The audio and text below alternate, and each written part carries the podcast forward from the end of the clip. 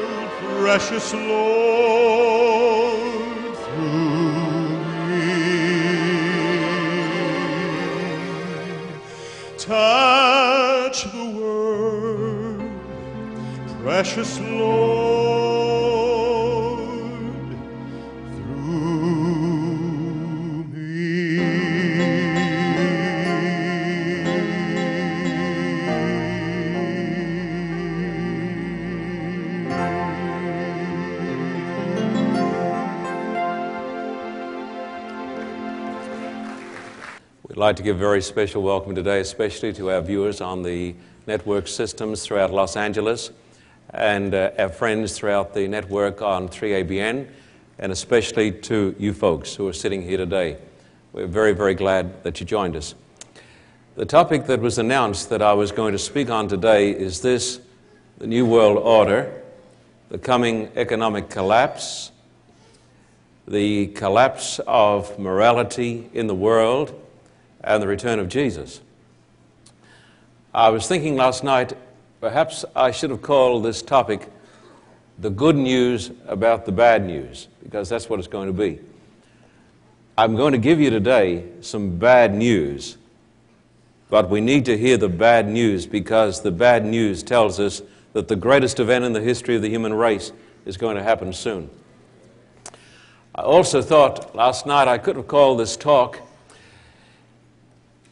See the Lightning and Hear the Thunder.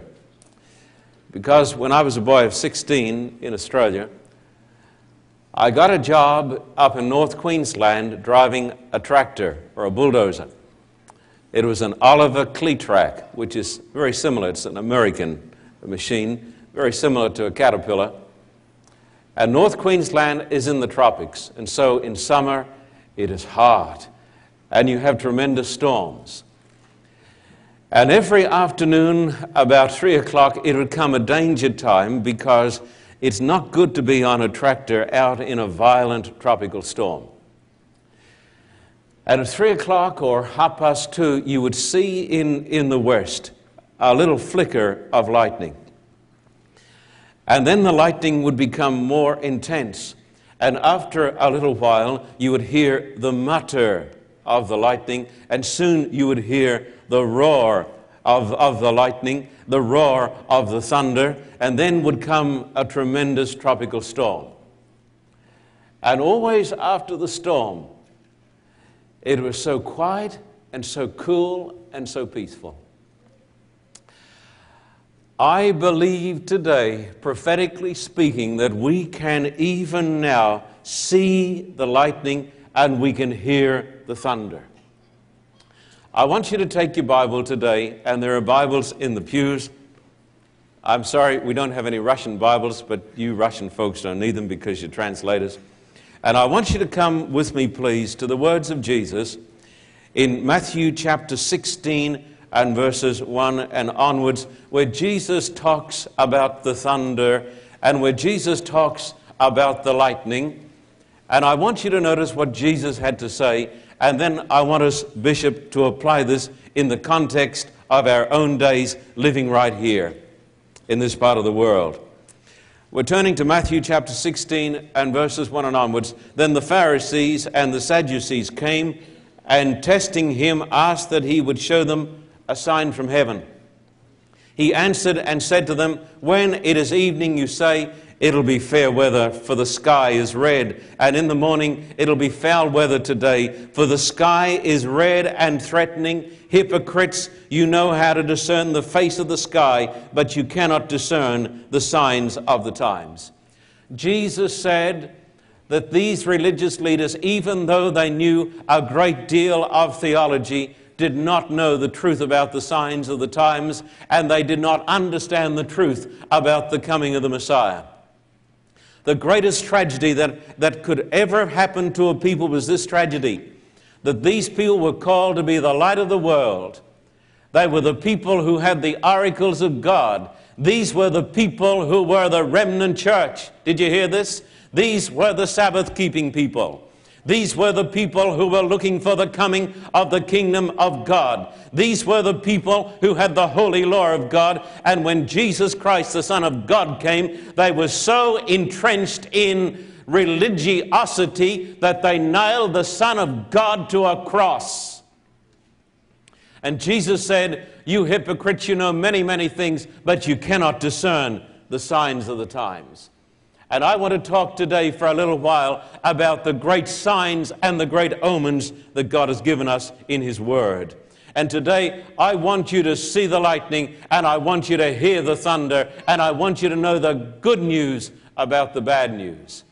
I want you to please turn over here to Matthew 16, and uh, no, come over a little further to Luke 21, rather. Luke 21, Matthew, Mark, Luke, Luke 21. And I want you to notice the words of our Lord Jesus Christ. Luke, 20, Luke 21, we're going to start at verse 25.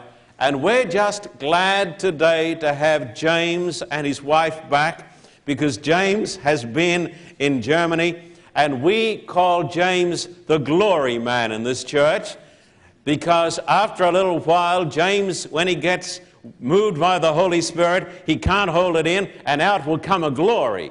And so, if you folks hear a glory today, you'll know we've got James back and the glory man is functioning. We don't mind if you function either.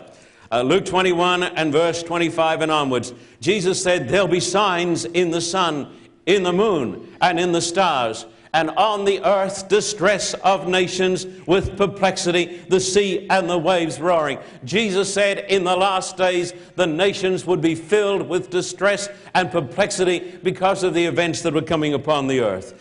Uh, verse 26 says, Jesus says, men's hearts failing them for fear or from fear and the expectation of those things which are coming on the earth, for the powers of the heaven shall be shaken. Then they will see the Son of Man coming in a cloud with power and great glory.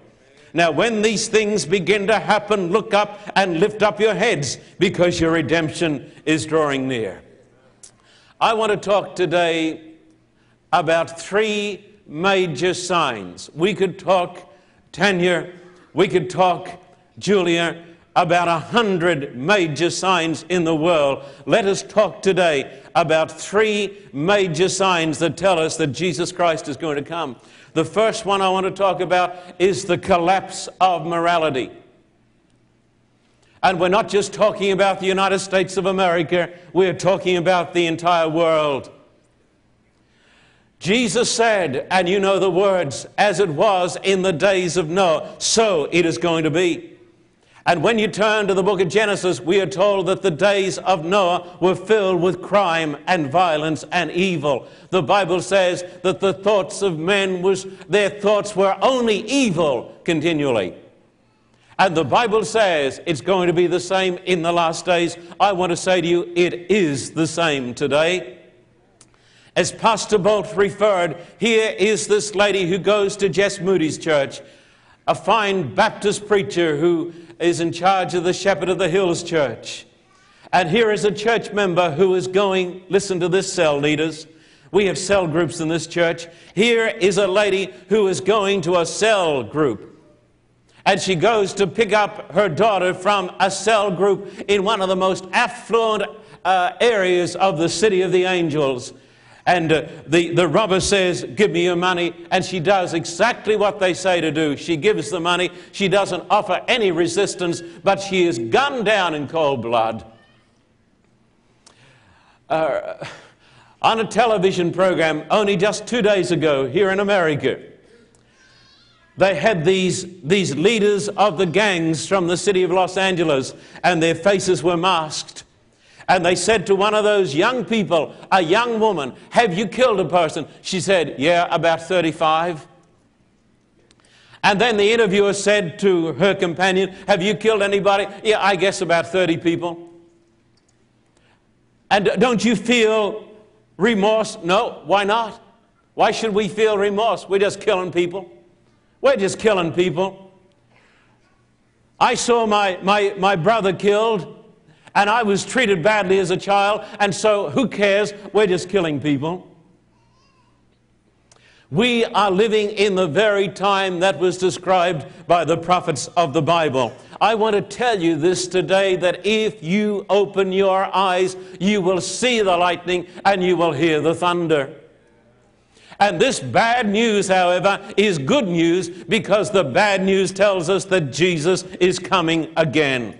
I want you to take your Bible and turn over here to 2 Timothy chapter 3 and verses 1 to 7. 2 Timothy, the third chapter. And verses 1 to 7, my dear friends, the Bible says, But know this, that in the last days perilous times will come, for men will be lovers of themselves, lovers, what does it say? Lovers of money. I want to tell you, if you are a lover of money, you cannot be a lover of God. You cannot go to heaven if you are a lover of money because the Bible teaches that you shall worship the Lord your God and him only you will serve. And the Bible tells us in the last days, people will be lovers of money rather than lovers of God. The Bible says lovers of money, boasters, proud, blasphemers, disobedient to parents, unthankful, unholy, unloving, unforgiving, slanderers without self control, uh, brutal, despisers of those that are good, traitors, headstrong, haughty, lovers of pleasure rather than lovers of God, having a form of godliness. These will be people who will be living in a Christian nation. And there'll be people who know all the right words to say, and they'll be able to talk about Jesus. But the Bible says their religion is superficial, it is only a veneer. And the Bible says these are the signs that will characterize people living in the last days. I want to tell you, my friend, we are living in the time when the Lord is going to come. Amen. Now, I want to give you sign number two. And I've taken two meetings in this church on this, and some folk have said, Thank God, because it tells us that Jesus is coming.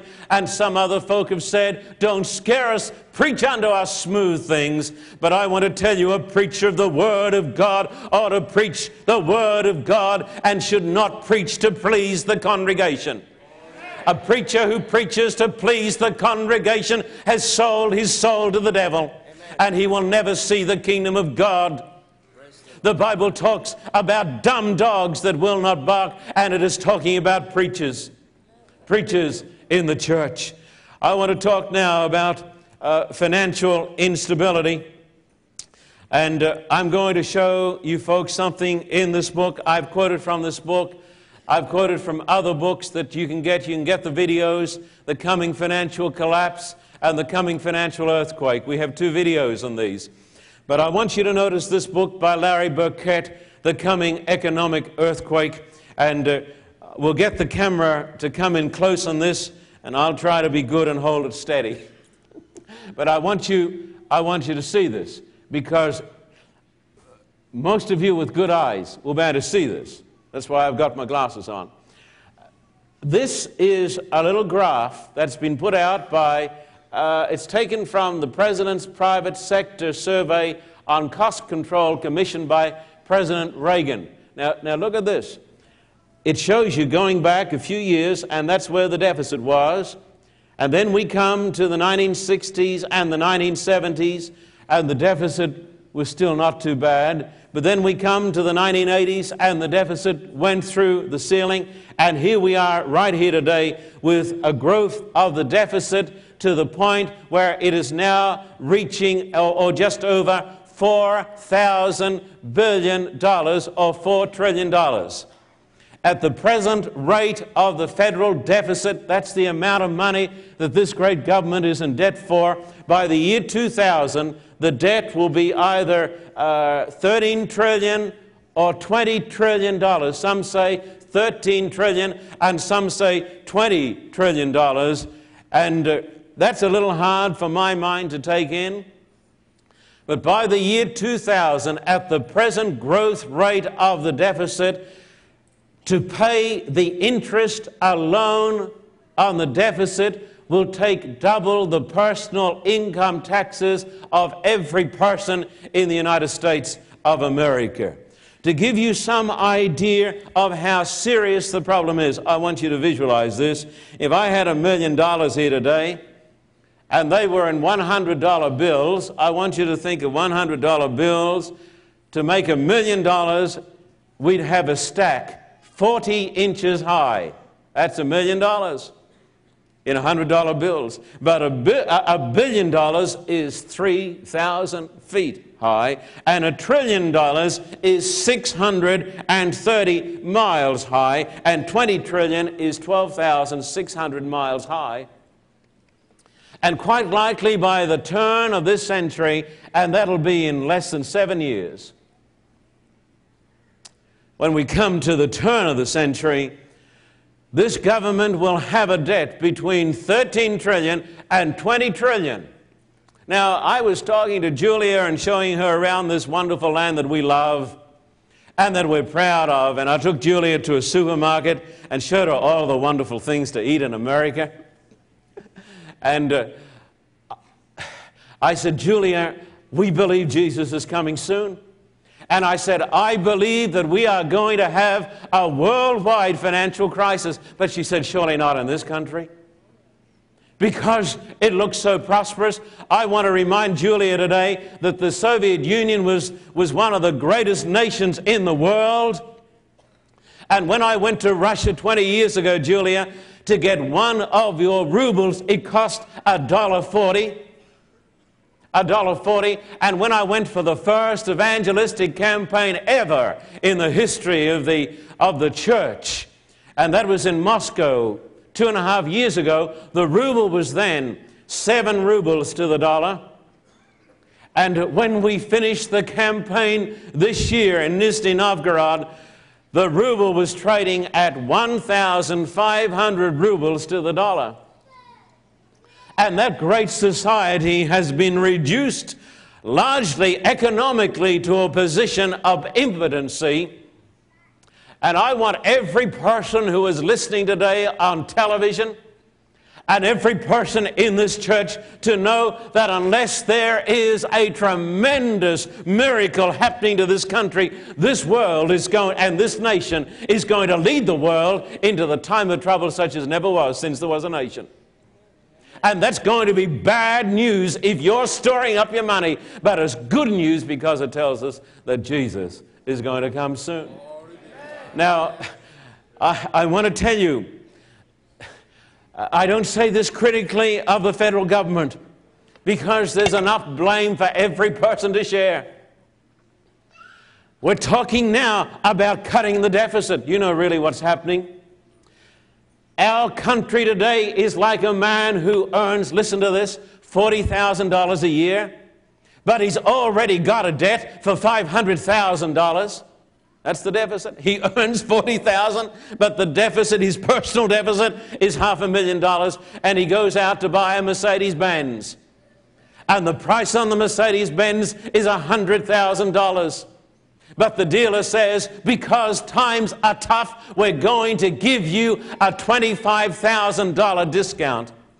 And so the man who earns 40,000 with a debt of half a million dollars, buys a Mercedes for $75,000 and goes home and tells his family, We've just made $25,000. We've just cut our deficit by $25,000. I want to tell every, listen to this, because I want to be faithful to God on this. Listen to what I'm, what I'm saying. Many of us want Jesus to come, but we do not want to see the signs that have to happen before Jesus comes. And the Bible says there is going to be a time of trouble such as never was since there was a nation. The Bible tells us that the streets of the great cities are going to be filled with riots. What we saw in Los Angeles last year is going to be repeated on a worldwide scale and the, and the rich are going to cry out, Woe is me, because my silver is cankered. And the Bible says, Woe unto you, rich men. Now, I say, may the Lord help every person in this church to become rich, firstly spiritually, and then in a physical sense, so they, he can bless the work of God. But I want to tell you the scenario has been set up in this world for the coming of our Lord Jesus Christ. Now, I want you to notice the third sign. Would you please come over here to Revelation uh, 13 and verse 1, dear hearts? Revelation chapter 13, and we're going to start at verse 1. I will not give a detailed exposition of this because I think the audience understands what these verses are talking about. Then I stood on the sand of the sea, and I saw a beast rise up out of the sea. We believe that this is the great Antichrist, the great coalition of church and state that ruled the world in the Dark Ages, and that is coming back in great authority today. And then I want you to come to verse 11. Then I saw another beast coming up out of the earth. He had two horns like a lamb and spoke like a dragon. We believe that this is the great power of Protestant republicanism that arises in the earth in the last days. And he exercises all the authority of the first beast, the Antichrist, in his presence, and causes the earth and those who dwell in it to worship the first beast whose deadly wound was healed.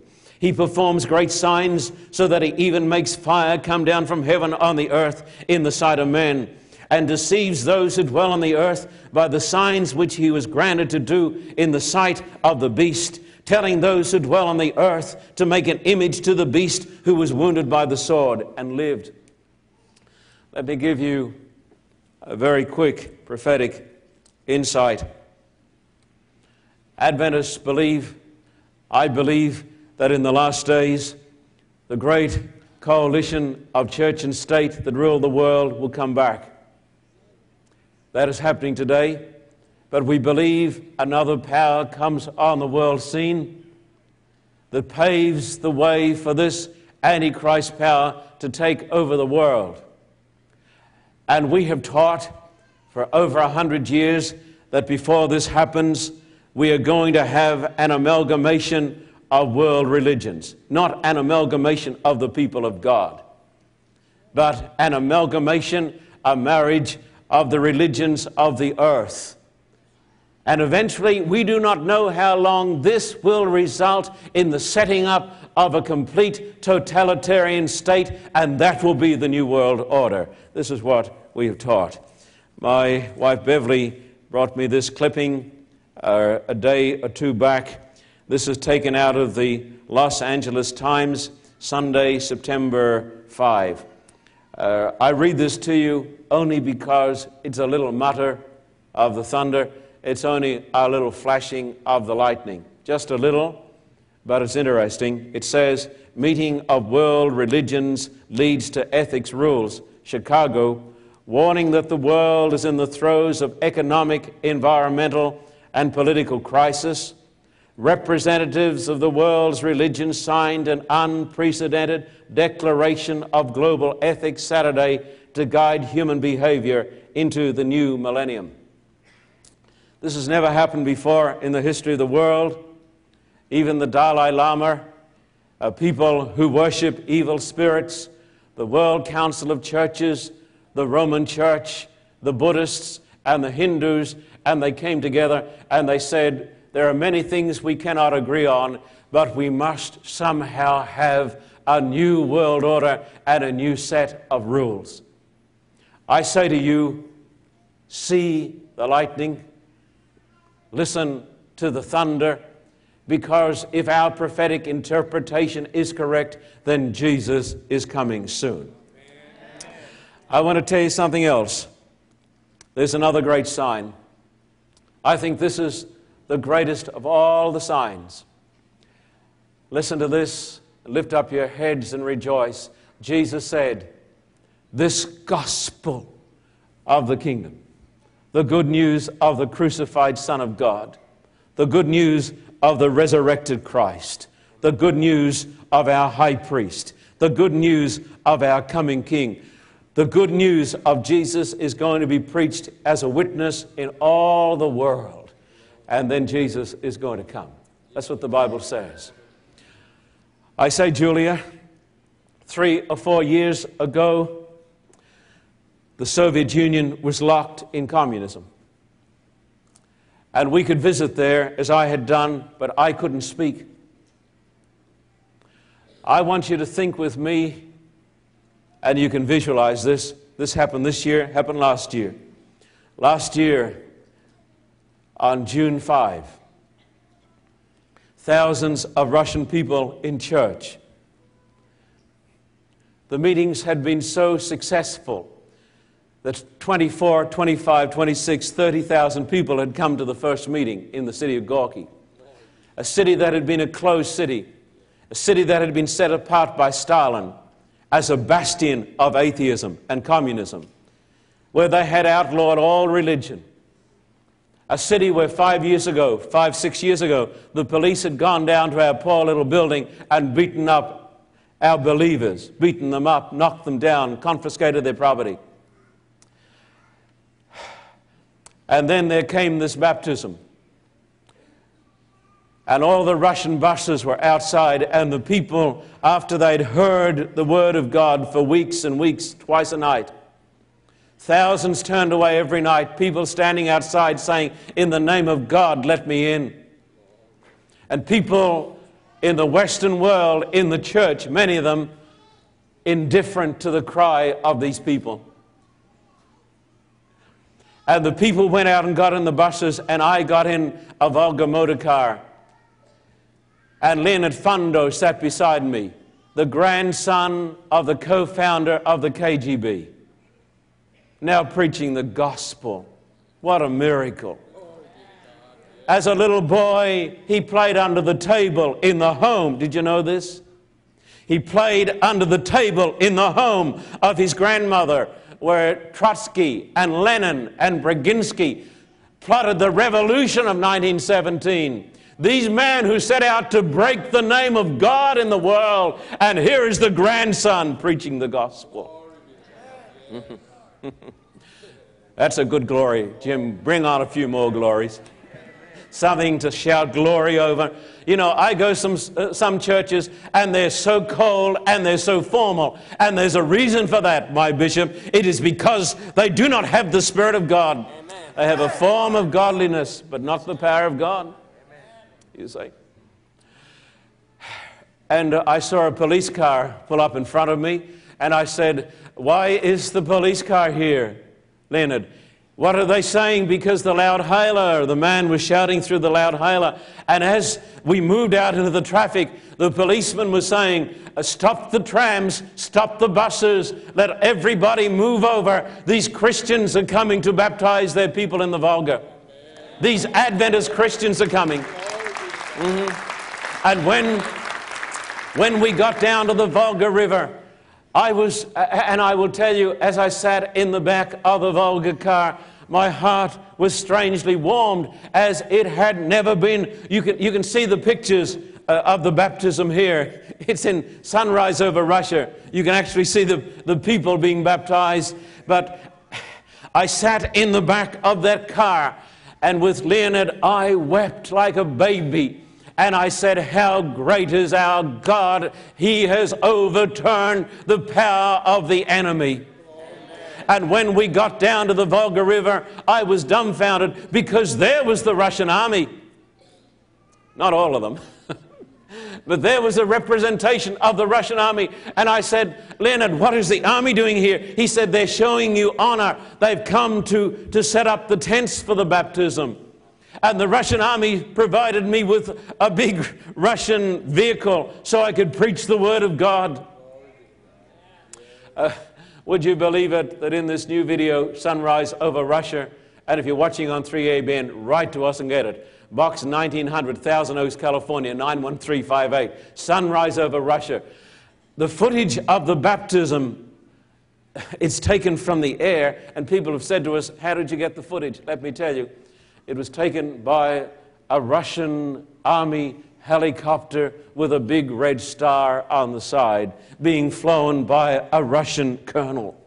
I say, what is our God doing today? You think in the city of Gorky alone, and we say, Glory be to God, there has been the largest baptism in over a thousand years of Russian history. The largest baptism, glory be to God the largest baptism, how we can praise the name of our God who lives and abides forever. And I want to tell you, Russia is only the start. God is going next to move upon the people's land of China, and God is going to bring in millions there in China. It's going to happen. God is going to do it. God is going to finish his work and cut it short in righteousness. And so there's a mixture of good news and bad news. These things tell us that we have come to the time in Bible prophecy which is called the last day. Jesus is going to come back. I want you to think about this. And when Jesus comes back, our Lord Jesus Christ is going to raise the dead. The sleeping saints are going to be raised. The living saints are going to be translated. They're going to go home to the glory land. And God is going to come in power and fire and majesty and judge the world in righteousness. Uh, Martin, not Martin Luther, we were watching a movie on Martin Luther with Julia last night, letting her see the truth about the great Protestant Reformation. But another great man in this country, Abraham Lincoln, said these words in the days of the Civil War. He said, When I think of the truth, he said, that God is just and justice cannot sleep forever. He said, I tremble for my country. I want you to know this. Listen very carefully to me. If you think that this is sensationalism, our saying that Jesus is coming soon, God is just. God visited judgment upon the world of Noah. Did he not? Yes. God visited judgment upon the people of Sodom and Gomorrah. Did he not? God came in judgment. God is coming in judgment upon the world. Jesus is going to come because this world has almost completely filled up its cup of iniquity, and we haven't long here to dwell. And that is why I say to you with my heart and my soul, and I say to Julia, and I say to the Russians, let us work for these people in the land of Rus. Let us work for the communists and the atheists. Let us work for these millions of people to whom the light of life has been so long delayed. Let us work while it is day because the night is coming where no man can work. I want to say today, uh, you and I, if we're not ready for the coming of the Lord Jesus Christ, ought to get ready for the coming of the Lord Jesus Christ. There's a text over here somewhere, I think it's in the book of Amos, and I would be pleased if you'd take your Bible and turn over to this text. And then I want to make an appeal to every person here. I think it's the book of Amos. It is Amos chapter 4. Amos chapter 4 and verse 11. I'd like every person watching on TV to get his Bible, turn up Amos chapter 4. God says, I overthrew some of you. I overthrew some of you as God overthrew Sodom and Gomorrah. And you were like a firebrand plucked from the burning. Yet you have not returned to me, says the Lord. Therefore, thus I will do to you, O Israel, and because I will do this to you, Say the words with me. Prepare to meet your God, O Israel. And then he says, For behold, he who forms mountains and creates the wind, who declares to a man what his thought is, and makes the morning darkness, who treads the high places of the earth, the Lord God of hosts is his name. And the Bible says, Prepare to meet your God. Let me try to make this just so plain that every person here, uh, whether he is young or old, will understand it. How can a person prepare to meet his God? Number one, by repentance of sin. That is by turning from sin. Our sin put Jesus on the cross. We can't be saved while we willingly hold on to our sins. Therefore, the Bible says, repent and be baptized. Repent, for the kingdom of heaven is at hand, are the words of Jesus and John. Then I need, secondly, to accept the grace of God in Christ. I need to come to Christ, particularly if I'm an old church member and I've got a cold heart. I need to come to Christ as a little child and as a humble sinner and accept what Jesus did for me on the cross. I am not saved by my works. I am saved by the death of Jesus for my sin. When Jesus died on the cross, he said, Father, it is finished. When Jesus died on the cross, with his own blood, he paid the price of my redemption. Because of the red spot over there, I can be saved. Napoleon Bonaparte, after Waterloo, after that disastrous defeat, rolled out a map of the world. And then he pointed to England, which of course is in red, and he said, But for that one red spot, I would have conquered the world. And after Cal- Calvary, Satan got his archdemons around him, and he looked at the world and he pointed to Calvary. And he said, But for that one red spot, I would have conquered the whole wide world. On the cross, the one red spot, Jesus paid the price. I am saved by coming in repentance and faith to the cross of Jesus. And when I come in faith and repentance, I need to be baptized. If I haven't been baptized, the Bible says, repent and be baptized in the name of Jesus for the remission of sins, and you will receive the Holy Ghost. I want to tell you today one of the most wonderful experiences I've ever had was when I preached in the Philippines.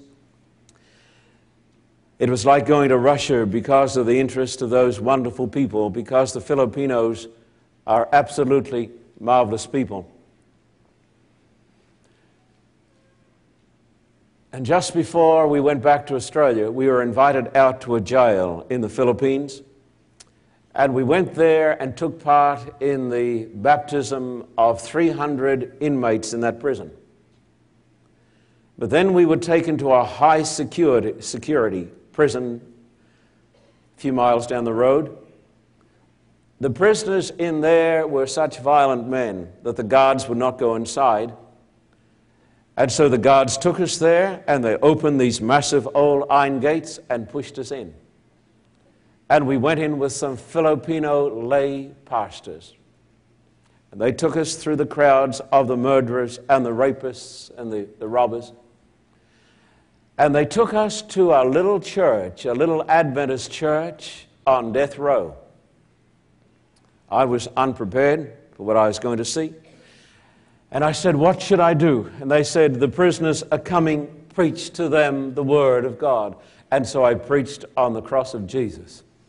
I didn't preach on any heavy theology, though what is more heavy than the cross of Jesus? He bore it for us. It was a heavy cross because it carried the sin of the world. I preached to eight young men in that audience sitting down the front with shaven heads because they were going to be electrocuted in the electric chair a little while after I preached to them. I didn't preach on some trivial subject. I didn't preach on some philosophy. When a man is facing the judgment of God, he doesn't want philosophy, he wants a Savior. We have too much philosophy preached in our churches today. We need to preach Jesus and the cross of Jesus. Then we went into a room next door to Death Row Church. It was a, a large latrine, a lavatory. It had a large tank of filthy water, Bishop. And eight young men got into that pool of water, and I got in with them, with Pastor Graham Bradford. And the water was filthy water. And we baptized in the name of the Father, Son, and the Holy Spirit. Eight young Filipino boys, soon to be executed. And as they came into the water. I said to them, Why are you here today? And each one of them said, For murder. For murder. Do you know that's why we're here today? We're here because of murder. We put the Son of God on the cross. We say the Jews did it, the Jews didn't do it. We say the Romans did it, the Romans didn't do it. The sin of the world did it, we are here today guilty of murder. And if you think this doesn't apply to you, it is because the Holy Spirit hasn't opened your mind yet. Uh, young man, why are you here? Because of murder. I'm an assassin. But why are you in the baptismal font? I'm in the baptismal font because Jesus died for me. Jesus died for me on the cross, and I've accepted Jesus. And as those boys came up out of the water, Bishop, they didn't want to get out of the water, but they just hung on and wept because they were facing death, but they were also facing everlasting life in the kingdom. Amen. I want to tell you today that there's only one way a person can be ready for the greatest event in the history of the human race, and that is the coming of Jesus. There's only one way, and that is by true faith, by repentance, by acceptance of the blood on the cross, and then by baptism if you haven't been baptized. And I'm going to ask these people to come down the front. Now, some folks get embarrassed at altar calls. That's only because the devil is getting them embarrassed. When you and I are facing eternity, we need to make some strong decisions. I'm going to ask these people to come. Number one, you may be a church member. Maybe you've gone to church 20, 30, 40, 50 years. But in your heart, you desperately want to be ready when Jesus comes. You really want to be ready when Jesus comes. I'm going to ask those who've never been baptized to come with them. And I'm going to ask you now can you sing a verse of it? You know the words? I thought you would. As Steve sings, this is a little unrehearsed, Steve, isn't it? This is how we normally do our programs on radio, too. Steve's going to sing There's Room at the Cross for you. If you want desperately to be ready when Jesus comes, if you want to be a born again Christian, some person says to me, I don't like those old terms. Well, my friend, they're Bible terms. There's only one way into the kingdom of God, and that is through being born again. That's the door into the kingdom. Except a man be born again, he cannot see the kingdom. I'm going to ask you to stand up as Steve sings. I'll come and stand down the front here with my Bible. And I want you to come because there's room at the cross for you. If you're a church member, you may be the first one who needs to come. Lead us, Steve. The cross upon which Jesus died is a shelter in which we can hide, and its grace all free is sufficient for me, and is its fountain, as wide as the sea. Sing with me. There's room at the cross for you. There's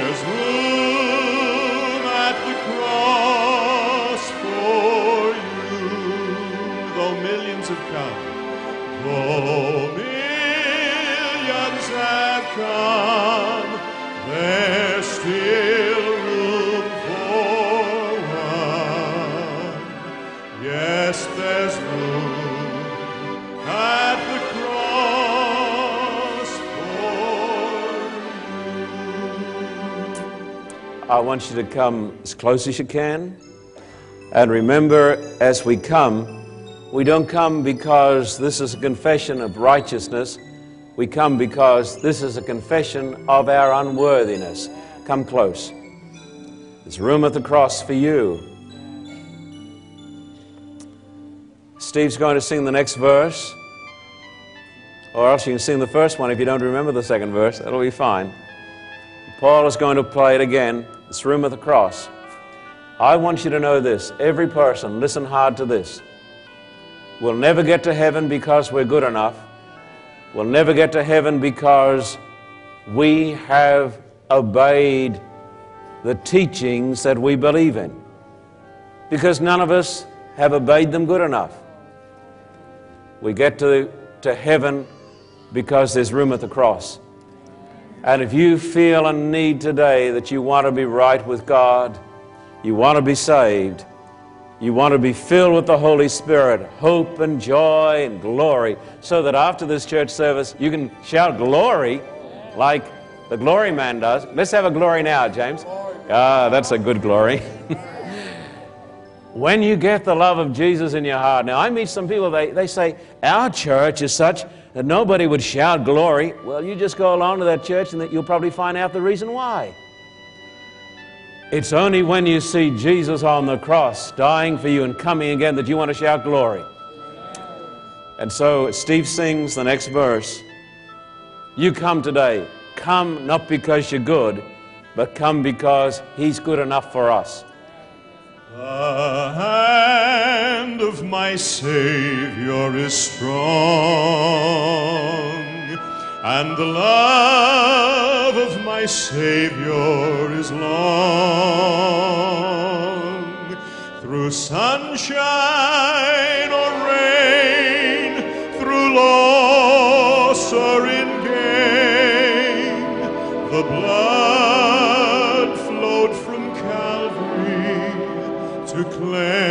There's room at the cross for you. Sing it with me. There's room at the cross for you. Though millions have come, though millions have come, there's still room for one. Yes, there's room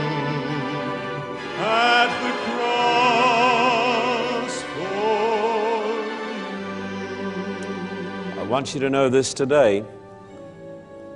The only way a person can be ready for the second coming if he accepts what Jesus did at the first coming.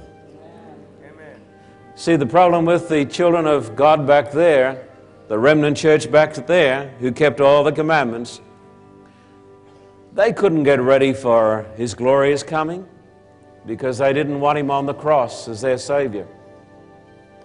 And the only way a person can be ready for the second coming when he comes in glory is by coming as a child, and by coming as a sinner, and by coming all broken up and saying, I'm not good enough. Do you want to know what the worst sin is, friend? Churchiness, self righteousness. Where I say with the Pharisee, I'm glad I'm not like these other people. I fast twice a week and I pay my tithes. That man didn't go down to his house justified, but the publican who cried out, Lord, be merciful to me, a sinner, he went down to the house justified. I want to come today as a prodigal. I want to come as a publican. I want to come as a, a sinner saved by grace.